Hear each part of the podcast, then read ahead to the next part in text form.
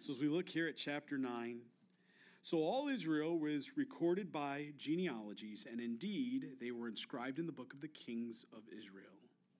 Again, now the list of the post exilic folks that are in the land. But Judah was carried away captive to Babylon because of their unfaithfulness. He reminds the children why it happened. It just wasn't coincidence, this was judgment. And the first inhabitants who dwelt in their possessions, in their cities, were Israelites, priests, Levites, and Nethinim. Now, in Jerusalem, the children of Judah dwelt, and some of the children of Benjamin. And of the children of Ephraim and Manasseh, Uthiah the son of Ahmid, the son of Omri, the son of Imri, and the son of Bani, of the descendants of Perez and the son of Judah, of the Shilonites, Asaiah the firstborn of his sons, and the sons of Zerah, Jeuel, and brethren, 690. And the sons of Benjamin, Sallu, the son of Meshullam, the son of Hadiva, the son of Hasunah, Abaniah, the son of Jeram, Elah, the son of Uzzi, the son of Michri, Meshullam, the son of Sheptiah, the son of Reuel, the son of Abinijah, and their brethren, according to their generations, 966. So what we're starting to get is the tribes that are coming back, okay? So we got the tribe initially of Judah, and now we're introduced to the tribe of Benjamin. And, and I want you just to look at the numbers here. Do you remember when we were back in the first five books of Scripture? and there were hundreds of thousands, right? We're, ta- we're reading about just the first sequence of those coming back, and we're reading of 690, 900, a very small fraction of what God had originally brought in that promised land, some of somewhere between 2 million. And now we see these smaller numbers. 956. All these were the men of the heads of their father's house. And now he goes on to the priest, right? Those willing to return to fill God's calling upon their lives. Of the priests, Jedediah, Jerib, Jachin, Azariah, the son of Hilkiah, Hilkiah, excuse me, the son of Meshullam, the son of Zadok, familiar name, the son of Marath, the son of Atub, the officer of the house of God, Adadiah, the son of Jeram, the son of Pashur, the son of Makah, Messiah, the son of Adil, the son of Jaraz, the son of Meshullam, the son of Mishomith, the son of Immer, and their brethren, heads of their father's house, 1,760. They were very able men to do the work of the service of God.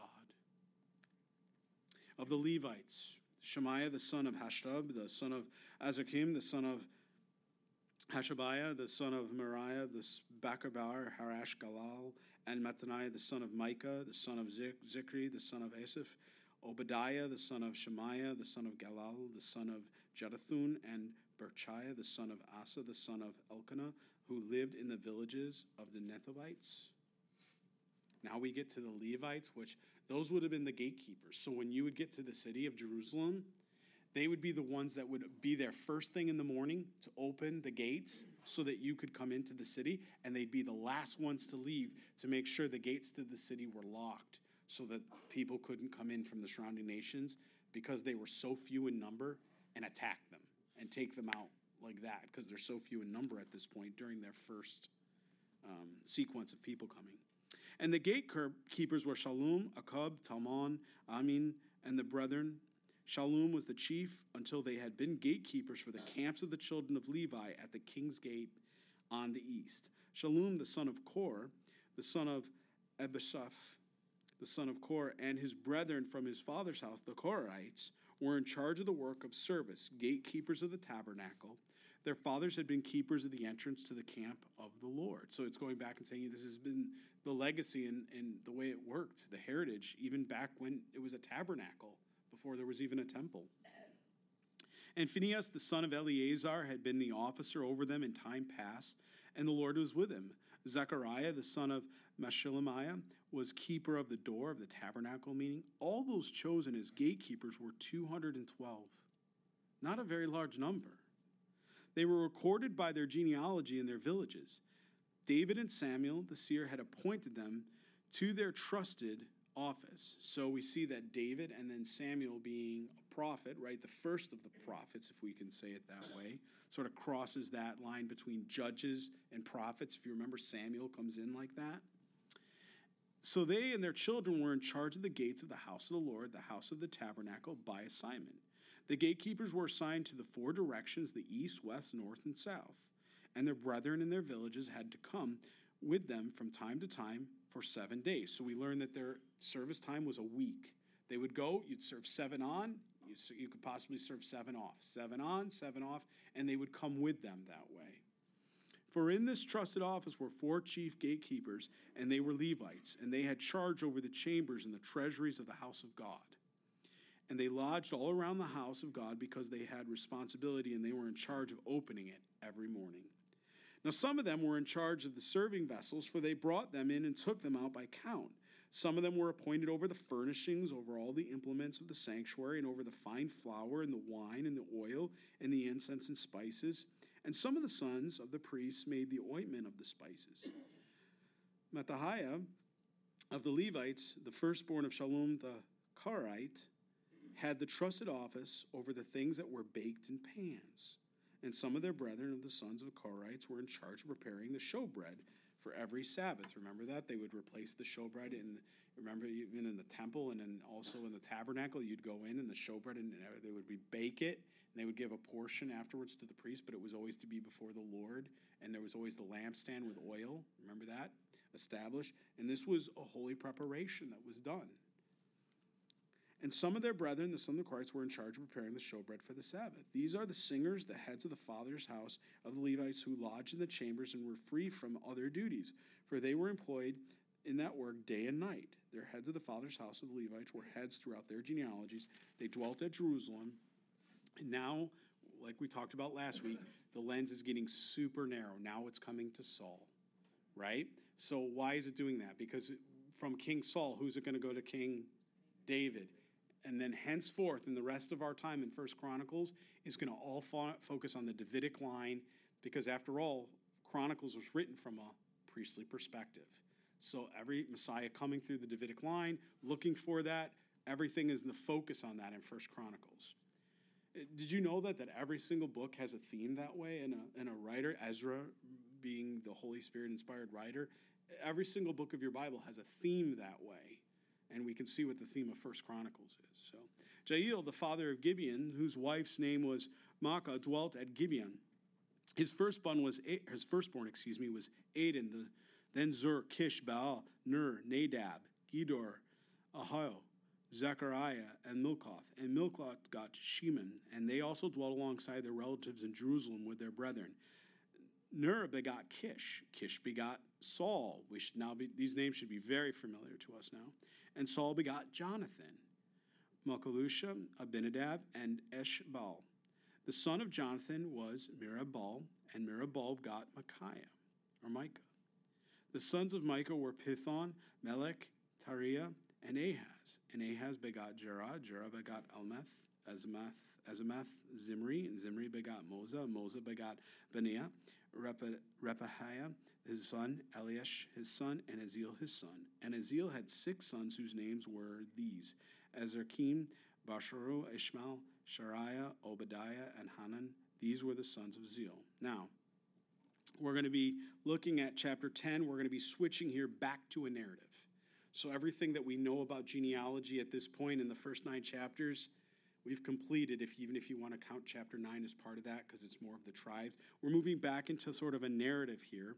And again, please remember, we're, we're speaking or we're learning about those first, um, how do I put it? It's important for those in the land to understand the history of what's happened to their forefathers so that they do not repeat the same mistake. And that's exactly what you and I were given in 1 Corinthians 10, right? The Lord has told us this very thing that every single passage in the Old Testament is kept for you and I. It's why it's so important that we as believers read our Old Testament because he said they're examples to you and I today in the way we live so that we don't repeat the mistakes of those in the past, those same mistakes. So we're reading again of these first men that would have come in there. So that would be Zerubbabel, right? They what was you remember his calling. If you've read, you, you know Zerubbabel. He was basically told to rebuild the temple, right? Right at the time of uh, the prophets Haggai and Zechariah. Zechariah, those two prophets, prophets were contemporaries during the time of Zerubbabel. Then, about 57 years after this, right, not where we are chronologically, but after those that come in the land next, you'll have um, Ezra. And he was uh, given by the Lord to go back, released, and he was to teach the word to the people, to teach that word. Um, and then finally, obviously, we have 12 years later from that is, is when you have um, Nehemiah, and Nehemiah was called back, if you remember, to rebuild the wall, right? Rebuild the wall that way. So we it, it helps if we understand what's you know what group of people we're talking about as we're looking and reading this. Who is the audience? This would have been the audience primarily initially for, for Zerubbabel and, and the people that went with him that left Babylon as they came in. They were hearing this, and many again for the very first time. And, and I, I imagine here tonight, there's probably some people here or online. This is the first time you're reading through this, and, and this is the first time you're hearing this same um, history, which is your spiritual heritage. This is our spiritual pedigree as we were grafted in. Unless you were Jewish uh, as a Gentile, you've been grafted into this, it says in Scripture. So this is now your spiritual heritage as well as we all read this. Now, the Philistines fought against Israel, and the men of Israel fled from before the Philistines and fell slain on Mount Gilboa. Then the Philistines followed hard after Saul and his sons. And the Philistines killed Jonathan, Abinadab, and Malchishua, Saul's sons. The battle became fierce against Saul. The archers hit him, and he was wounded by the archers. Then Saul said to his armor bearer, Draw the sword and thrust through me with it, lest the uncircumcised men come and abuse me. You, you understand what he's saying when, when you abuse me. Saul knew as king that if they caught him, they would catch him and torture him. And he was saying, I don't want to be tortured. He said, You do it to his armor bearer. There's no way his armor bearer is going to do that, to, to actually be the one to uh, touch God's anointed, as David would say, right? There's no way. So the armor bearer hears this, but his armor bearer would not, for he was greatly afraid, and rightfully so. Therefore, Saul took a sword and fell on it.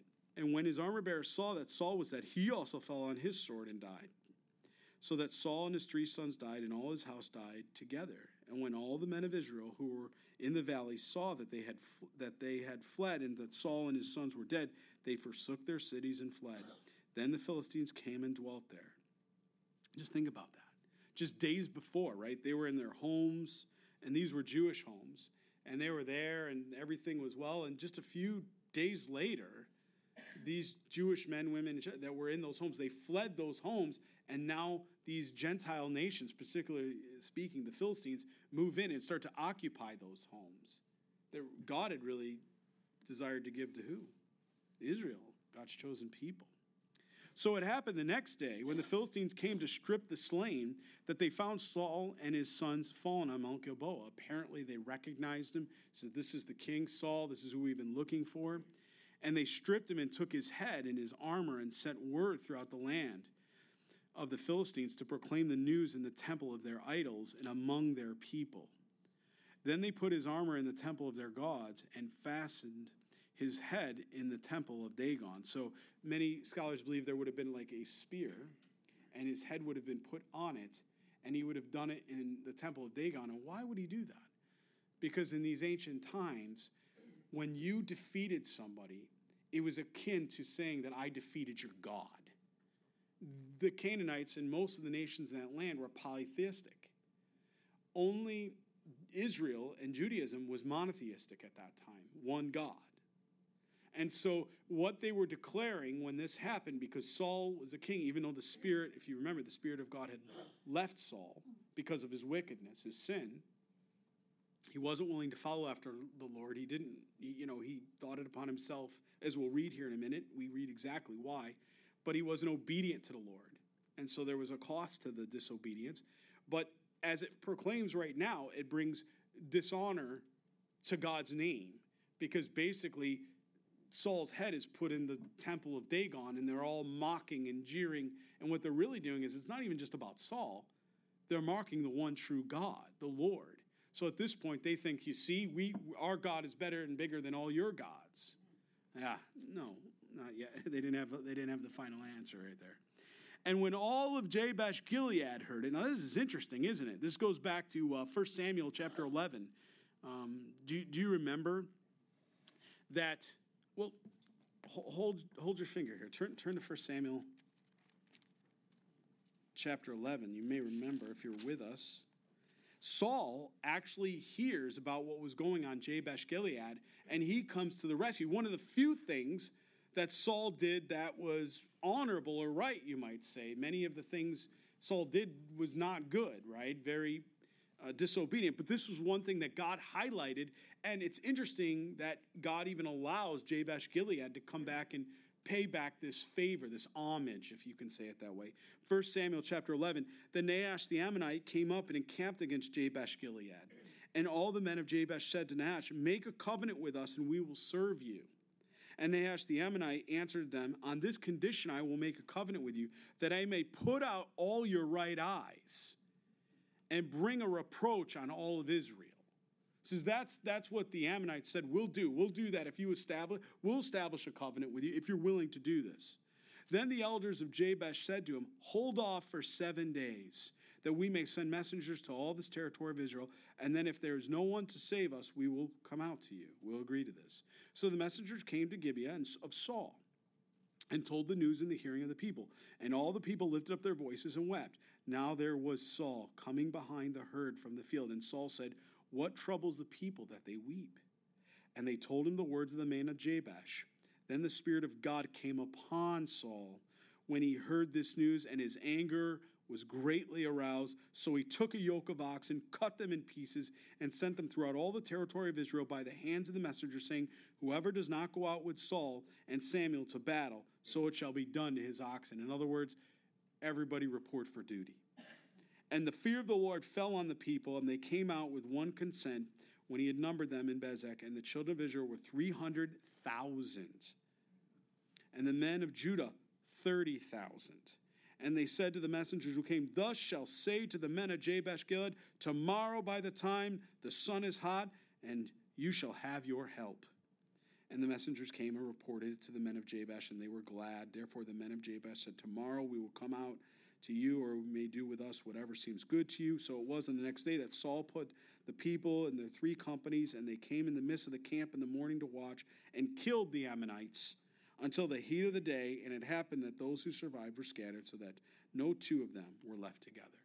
You see, this was recorded, and, and what God does here is He allows, even in spite of this tragedy of um, dishonor, that his head would be hung in a a pagan uh, temple like that, a pagan house here, this temple of Dagon, God still allowed, and I have no doubt that His Spirit went to somebody in Jabesh Gilead, as we're going to read Gilead, as we're going to read here in verse eleven, and they hear this, and they hear what the Philistines do, and Jabesh Gilead says, "No, there was a time when we were in need, and Saul remembered us, and because we really know who remembered him, the Lord, because it said the Spirit of God came upon Saul."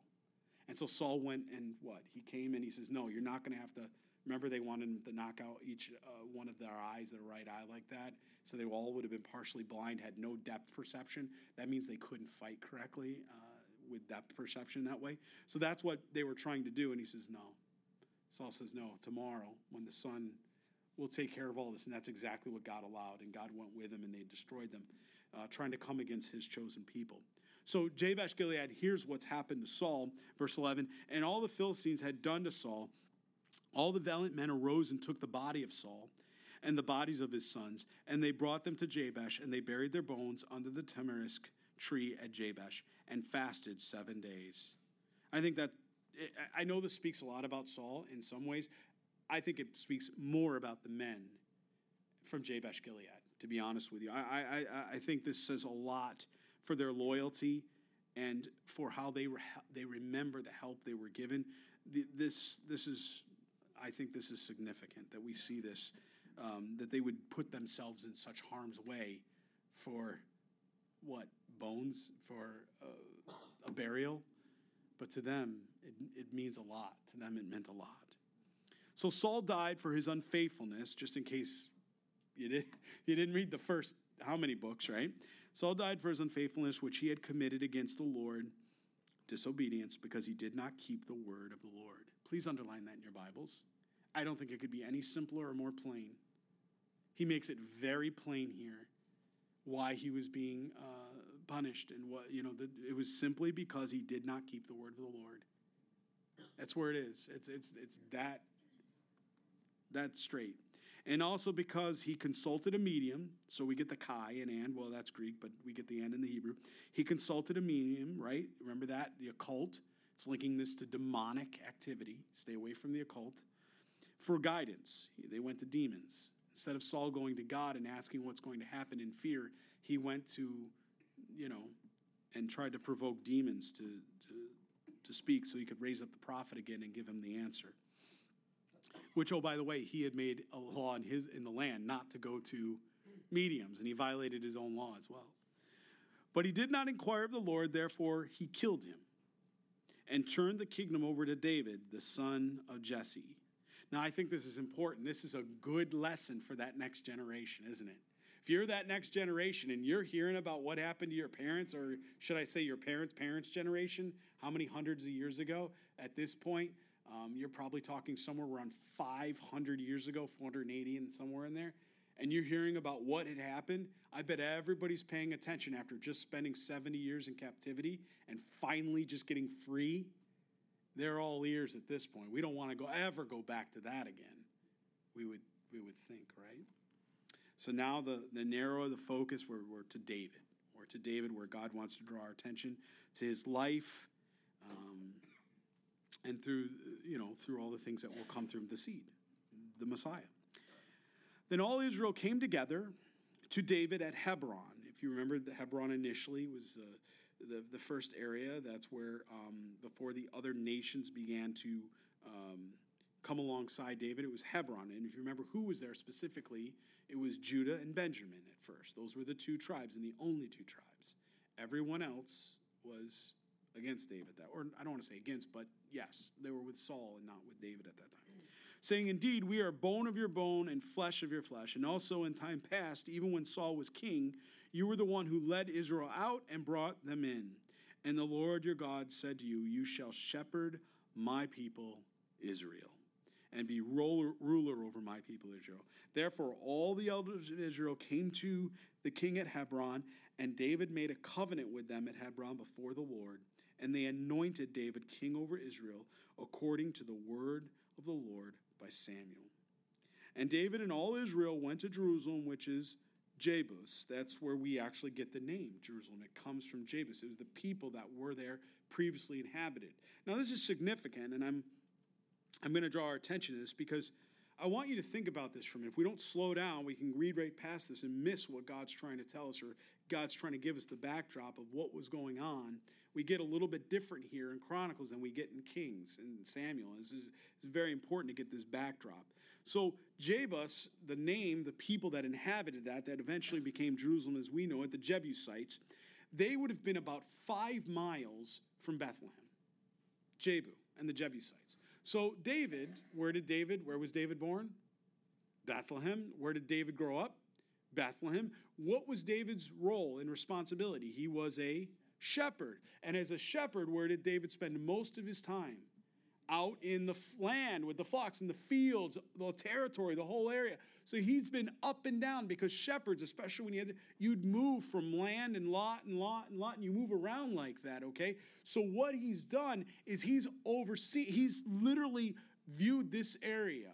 He's seen the Jebusites. Five miles? That's not very far at all, especially when you're moving a flock like that and walking through.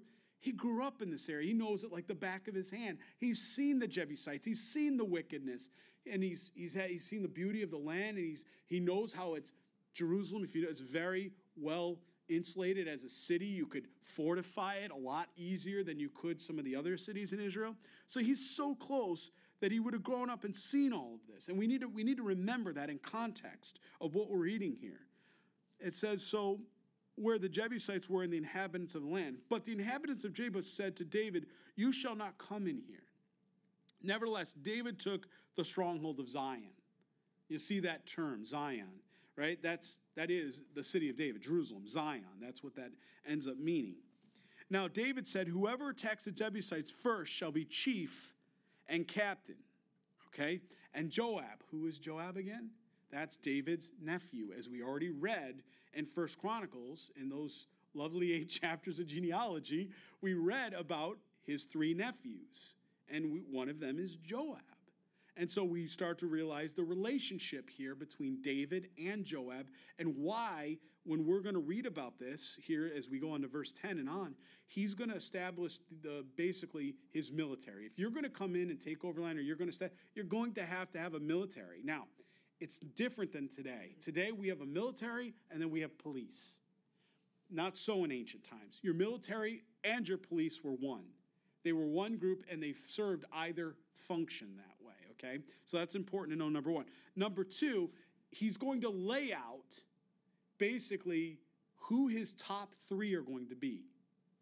And, and, and this is important. I, I get it. This is, you know, for, for people that, you know, how do I say this? For, for those that want to, well, anybody can do anything they want to do. Yes, that's true with the gifting of God, but God does call and establish certain men and or women and or individuals to a specific role or responsibility. It doesn't mean they're better, it doesn't mean they're worse. It simply means God has ordained and called and given an office or a responsibility or a role to the individual. And we just have to acknowledge that that's just biblical. Because I think too often today in a politically correct society, people don't want to hear that anymore. They don't want to. They don't want to understand and yield to authority. They don't want to understand. They think of authority and they go, "Oh, that's great. You know, I want to be." I think of uh, sometimes our young people. You know, they they take a job. I would like to be the CEO on day five, uh, and I and as part of the contract, I want to bring my dog to work. You know, I, I am joking, but. Um, you know, what do they say? It's the generation of me, the me generation yeah, or you know, so I, I again, I'm not knocking our younger people. It's not there. I'm not certainly knocking our younger people here. It has nothing to. It's just that idea of when the world begins to establish and there's lack of the Word of God being taught, you start to believe that as though that was the right way to conduct yourself or the right way life is handled, rather than like many of us in this room, we grew up and we were taught to work your way up. You start at the bottom and you do whatever you have to do, and you just want to get your foot in the door uh, to get a job. And then once you're in, you work your way up and you work hard, and, and, and you're content with that, right? You're content with that. And, and I was raised that way with my father, and it's just the way I raise my sons. And to teach them, you do any, you work, you do anything. You're never too good for anything that way. Um, and I think that's a, a, biblical understanding here because Joab, he, David says, look, anybody wants to go in and do this. And, and Joab's got his hand up and he's, he's, I'm going, I'm going, right? He's the son of Zeruiah and he went up first and became chief. We know that Joab will end up being his mighty general.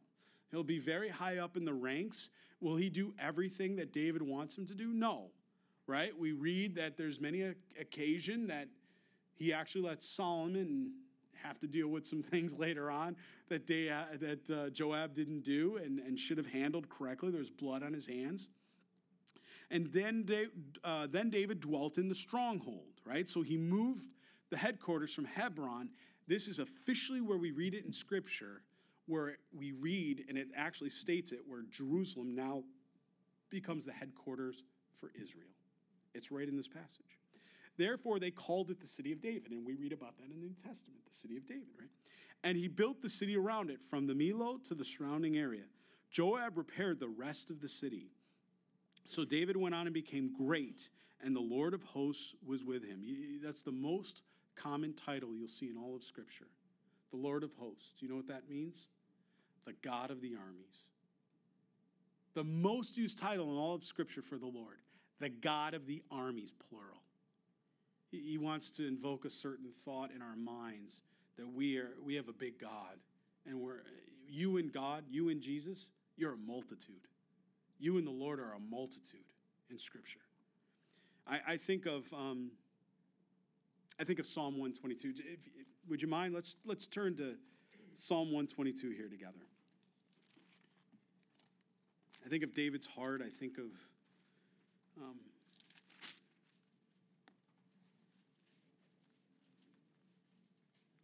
the joy that David had. He always wanted uh, Jerusalem, right? Uh, not Hebron. He knew, again, growing up in that area, he says, ah, yeah, he knew what the Lord was going to do there. I was glad, uh, Psalm 122, verse 1. I was glad when they said to me, Let us go into the house of the Lord. Our feet have been standing within your gates, O Jerusalem. Jerusalem is built as a city that is compact together, where the tribes go up, the tribes of the Lord, the testimony of Israel, to give thanks to the name of the Lord. For thrones are set there for judgment, the thrones of the house of David. Pray for peace, pray for the peace of Jerusalem. May they prosper who love you. Peace be within your walls, prosperity be within your palaces. For the sake of my brethren and companions, I will now say, Peace be within you, because the house of the Lord our God, I will seek your good. Isn't that nice? Since we're already there, look over to Psalm 126. And now we read a song, because that's what the Psalms were. They're all songs of the return. We read what it was like in Psalm 122 when David was first coming there and the people were coming there and they were establishing after Joab had cleaned the city. Now we're going to read 126 when it's a return to Jerusalem, what it was like for that next generation that comes in. This is, I, love how the Lord connected these so closely Psalm 122 and 126. When the Lord brought back that captivity of Zion, who were like though we were like those who dream. Did you catch that? We are like those who dream. Then our mouth was filled with laughter, and our tongue with singing. Then they said among the nations, The Lord has done great things for them. The Lord has done great things for us, and we are glad. Bring back our captivity, O Lord, as the streams in the south. Those who sow in tears shall reap in joy. Isn't that hopeful? Isn't that, isn't that encouraging? He who continually goes forth weeping, bearing seed for sowing, shall doubtless come again with rejoicing. Did you catch that? He who continually goes forth weeping, bearing seed for sowing, shall doubtless come again with rejoicing. I, I immediately think of Messiah coming again. I immediately think of that. I know that's not in context, but the topology here, you can't miss it bringing his sheaves with him. Isn't that beautiful? You can turn back. Um, beautiful psalms. We get the heart of the pre, you know, po, uh, pre-exilic and then the post-exilic people as they're back in the land. Now, we're going to read into the groupings with our time uh, remaining. We're going to see the three, the three. Then we'll go break it out into thirty. That's the way he breaks it out, and then we'll we'll conclude the uh, the chapter there. Now, these were the heads of the mighty men, whom David had strengthened themselves with him in his kingdom, with all of Israel, to make him king according to the word of the Lord concerning Israel, both military and police. And this is the number of the mighty men with David. And by the way, he already introduced the first one in verse 6. That was Joab. I just want to make sure everybody's got that straight. Um, the second one here is Jashobeam, the son of Hachmonite chief of the captains. He lifted up his spear against 300 and killed killed by one time. That, that says a lot. Okay, you give a guy a spear and he can take out 300 men, right? I, like Rambo of his day. I don't know what else to say. I mean, that's impressive. That's that's what this guy did. He took out. So we start to see that this is supernatural. The reality is, is as much as you don't watch Rambo, by the way, but the much as you turn around and think about, you know, that, that character where, you know, he can run out and just, and he never gets hit with a bullet, right? You know, it, it's fictitious. The, the reality, if you've ever been in war, you know that's not how it works at all. and you certainly wouldn't run out like that ablaze, right? What we're seeing here, it, it brings our attention to the fact that God was working and that this is supernatural. How does one man with just a spear in his hand go out against armies of 300 and come back? It shouldn't be.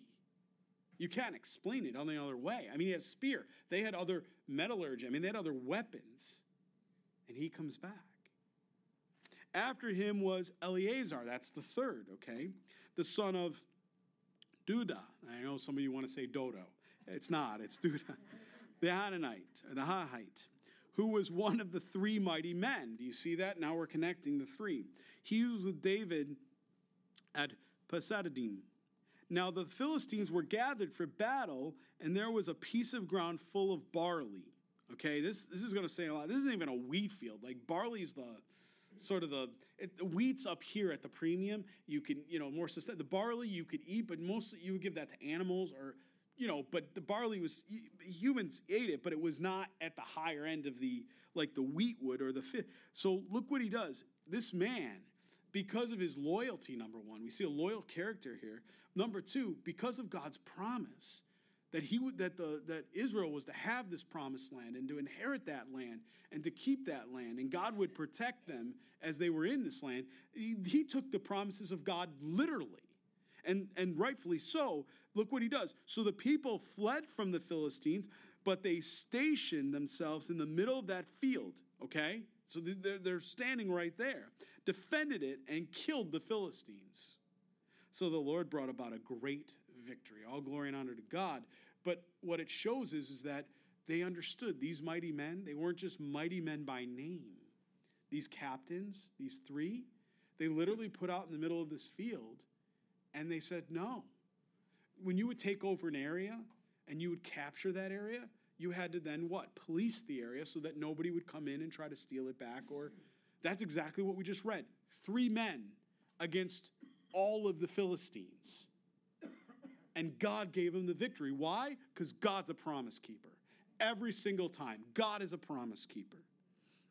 Now, three of the 30 chief men went down to the rock to David into the cave of Adullam, and the army of the Philistines encamped in the valley of Rephaim, or Rephaim.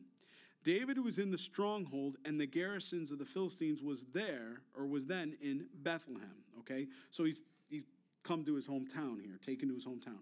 And David said with longing, remember again, he's in this area. He knew it like the back of his hand. He was always out because he was an under shepherd. He was a shepherd. And so, what do you think? He's over in this area. He says, Boy, I know that well right over there. I grew up drinking from that well. It's got the best water in town.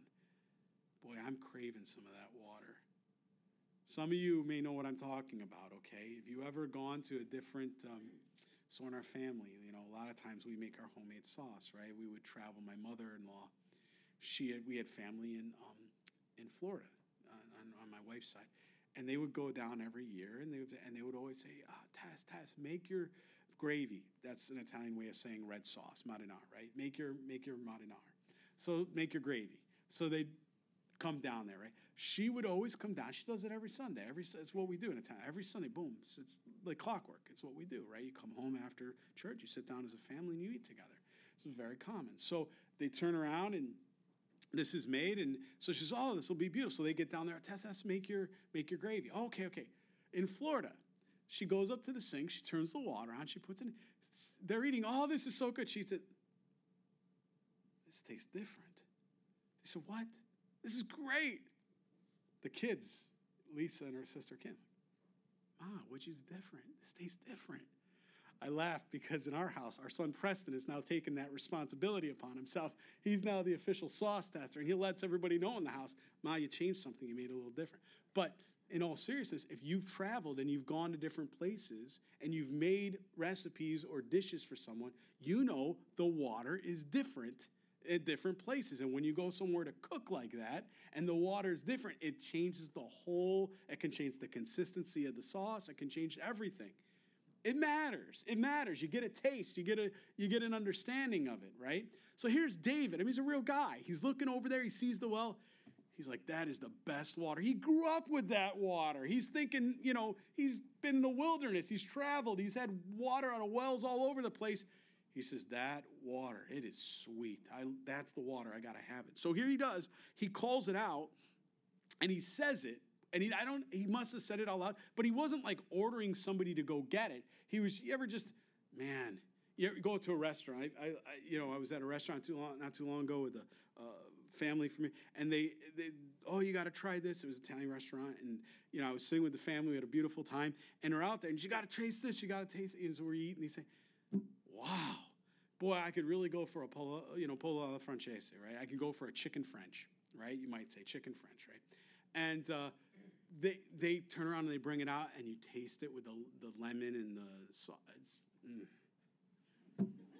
Do we need to have a moment of silence? No. But I mean, it's really good, right? You're like, wow, this is a very good pull up Francese. Okay, so you know, it's that I want us. I want us to understand this is real. This is this has happened. David's remind. It's like he's salad that waters. And what do you say? That is, man, I'm craving that chicken French, or you know, whatever your favorite dish. I'm craving that. You say it out loud, but you're not even. You're not asking somebody to give it to you or make it for you. You're Just, boy, I'm craving such and such. This is all David does. And David said with longing, Oh, that someone would give me a drink of water from the well of Bethlehem. He says, Oh, if I could have that well, that water, which is by the gate. It's pretty specific. So three broke through the camp. Okay, he didn't ask them to do this, but the three broke through the camp of the Philistines.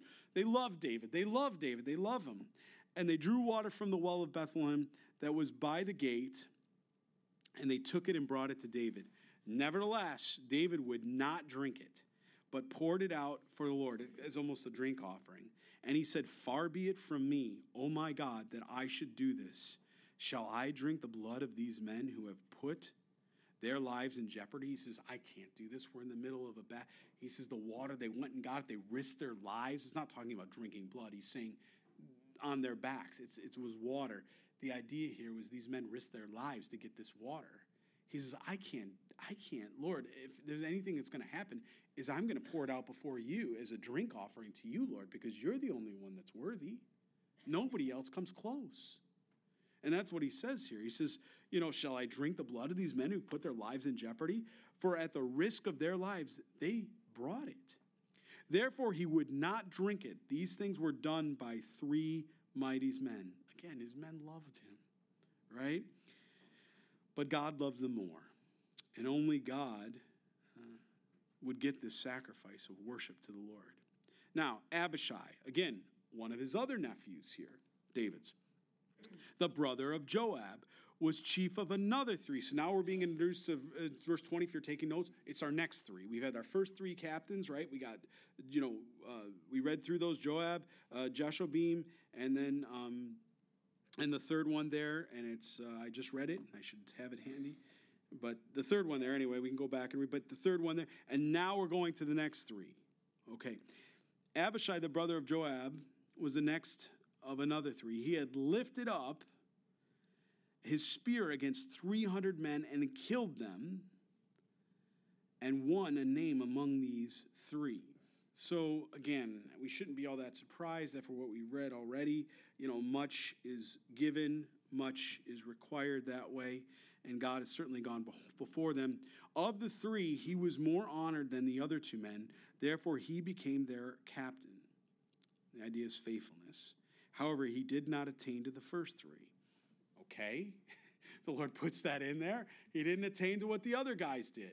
The, you know, we don't compare ourselves to the people to our left and right, but I think this is a good thing for us to understand biblically that many times the Lord has a place for us in a certain uh, you know area of service and it's it's not better that way but in this particular case the the guy went out he killed 300 men you know abishai but he never attains to the position of the other three because god gave those other three men that position and there's nothing wrong with that biblically again i know in our politically correct socialist society they want every you know everybody should have every you know but that's not biblical that's not biblical that way.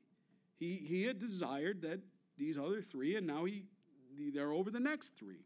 So he had lifted up a spear against the 300 men and killed them, and they won name among these three. Of the three, he was more honored than the others two, and they therefore became the captain. However, he did not attain to the first three.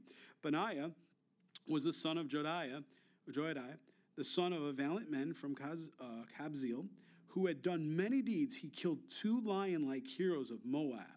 He also had gone down and killed a lion in the midst of a pit on a snowy day. Why are we given such detail about the snow and the day? Well, because if it's snowy and it's winter, that means that this lion hasn't what? Eaten.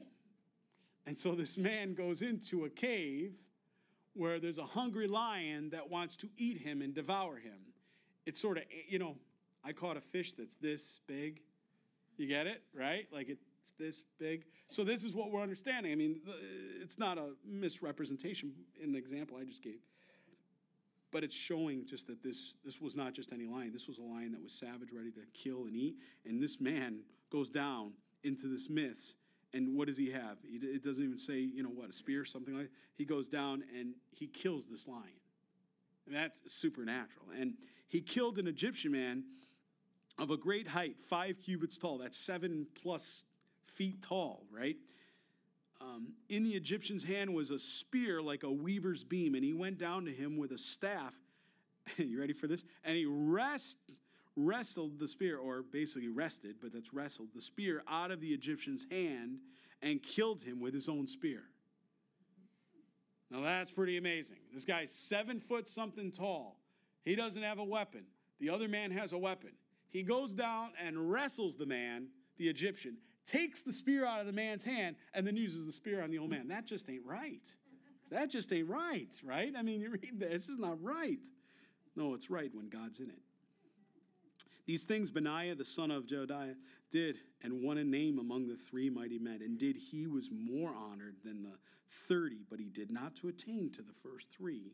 And David had appointed him over his guard.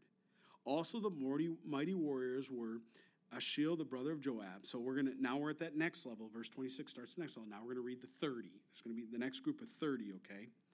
Instead of three, we went three, three, and now we're to the 30. Elihanan, the son of um, Dido of Bethlehem, Shamoth, the Harite, Helez, the Pelonite, Ira, the son of Akesh, the Tukite, Abizir, the Anathite, Shabeakai, the Hushite, Eli, the Hathite, Mariah the Nethalite, Heled the son of Benah the Nethalite, Attiah the son of Ribiah of Gibeah, of the sons of Benjamin, Benaiah the Perthonite, Hariah of the book of Gosh, Abil, Abel, or Abiel, excuse me, the Arthurite, Azamath, and the Baharmite, and Elihabah, the Shabanite, there it is, tongue twisting again.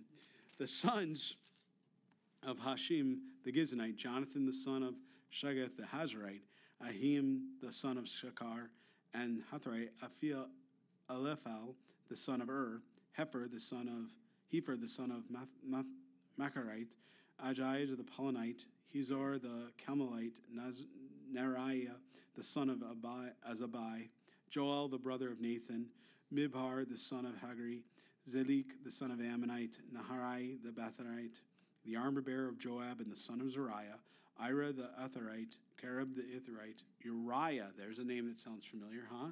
Uriah, remember that? Now, now look at this with me, please. Uriah who? The Hittite.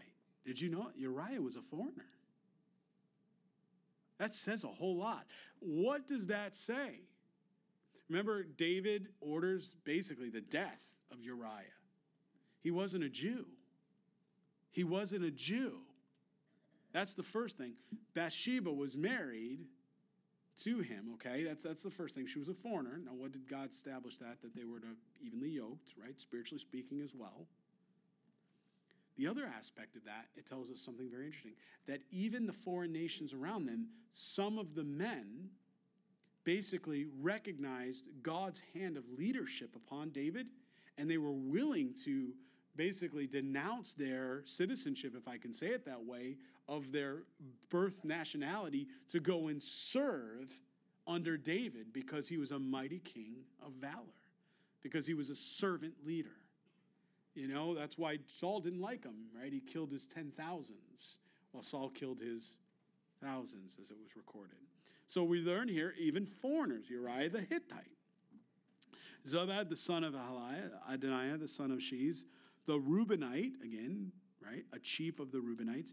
The 30 with him, Hanan the son of Makkah, Joseph the Methanite, Uzziah the Ashtarite, Shammah, Jael the sons of Hotham, the Arite, Jedadiel the son of Shirmi, and Jah his brother the Hittite, Eliel the Mahavite, Jerabi, Drabai, the Josephiah, the sons of Elnam, Ithma the Moabite, Eliel, Obed, and Jeziel the Mesobite. Several, again, several men from the surrounding nations are, you know, recorded here in is David's leadership, and God gifted them. God gifted them. Well, I think we'll stop here for this evening. I encourage you guys to go ahead and read uh, chapter 12 uh, through 14 for our study for next week. Chapter 12 uh, 13 and 14 for our study next week. I invite the musicians to come forward. And uh, isn't it awesome just reading the Word of God and seeing how God's just did all of this supernaturally? I mean, I don't know about you, but when I think God of the armies, God of hosts, and all the things that we may be going through individually in our lives, it's a constant reminder that God is far bigger than our circumstances, any one of our circumstances, no matter how grave or overwhelming. I, I really read the book of First Chronicles, and I, as I told you when we were introduced, and I was introducing this book, it's a book of encouragement. It's for that next generation that is really waiting for Messiah. It's that book where they're sitting there and they're, they're in the new land and they're back in Jerusalem and, and all they think all hope's lost. And God has said, I'm not done with you yet. And no matter how 2,000 years later, even, there are still men and women walking around saying, and they call it's called replacement theology, where they've tried to take Israel and say, "Oh, Israel, God's done with Israel," and they've replaced the church where only Israel belongs. Okay, it's called replacement theology, and it's it's very popular today in a lot of the you know cultic type uh, denominations or, or fringe followings. And the whole idea behind it is, once again, they're missing just like they would have missed it 2,000 years ago, God is not done with his chosen people. He's going to redeem. As we read the prophets, God has promised he's going to even redeem Israel. He's going to come back and he's going to give them a new heart. He's going to give them the ability to call upon him. And they are. They're going to reach out when the five nations surround Jerusalem and Israel and they come in to attack them. That couldn't have happened before 1948 because they weren't all in there. But it happened in 1948, not that long ago. And once they're all part of now a nation again this way, the stage is set. The stage has been set. And so now these five nations, and we read very carefully in, Ezekiel who these nations are Russia, right? Turkey, who used to be an ally of ours. If you grew up in the 70s and 80s, even say, Turkey was your ally. Turkey was an ally to the United States of America. Just recently, in the de- last decade, we have seen Turkey turn and join with what? Russia. The players are in, in play, the pieces are in place. It's happening. God is orchestrating it, and it's just like He said in His Word. And as we read through these two, you know, 2,000 years, we see the same thing. Our God's a promise keeper. He's coming very soon. Look up, your redemption draws nigh. Amen. Amen.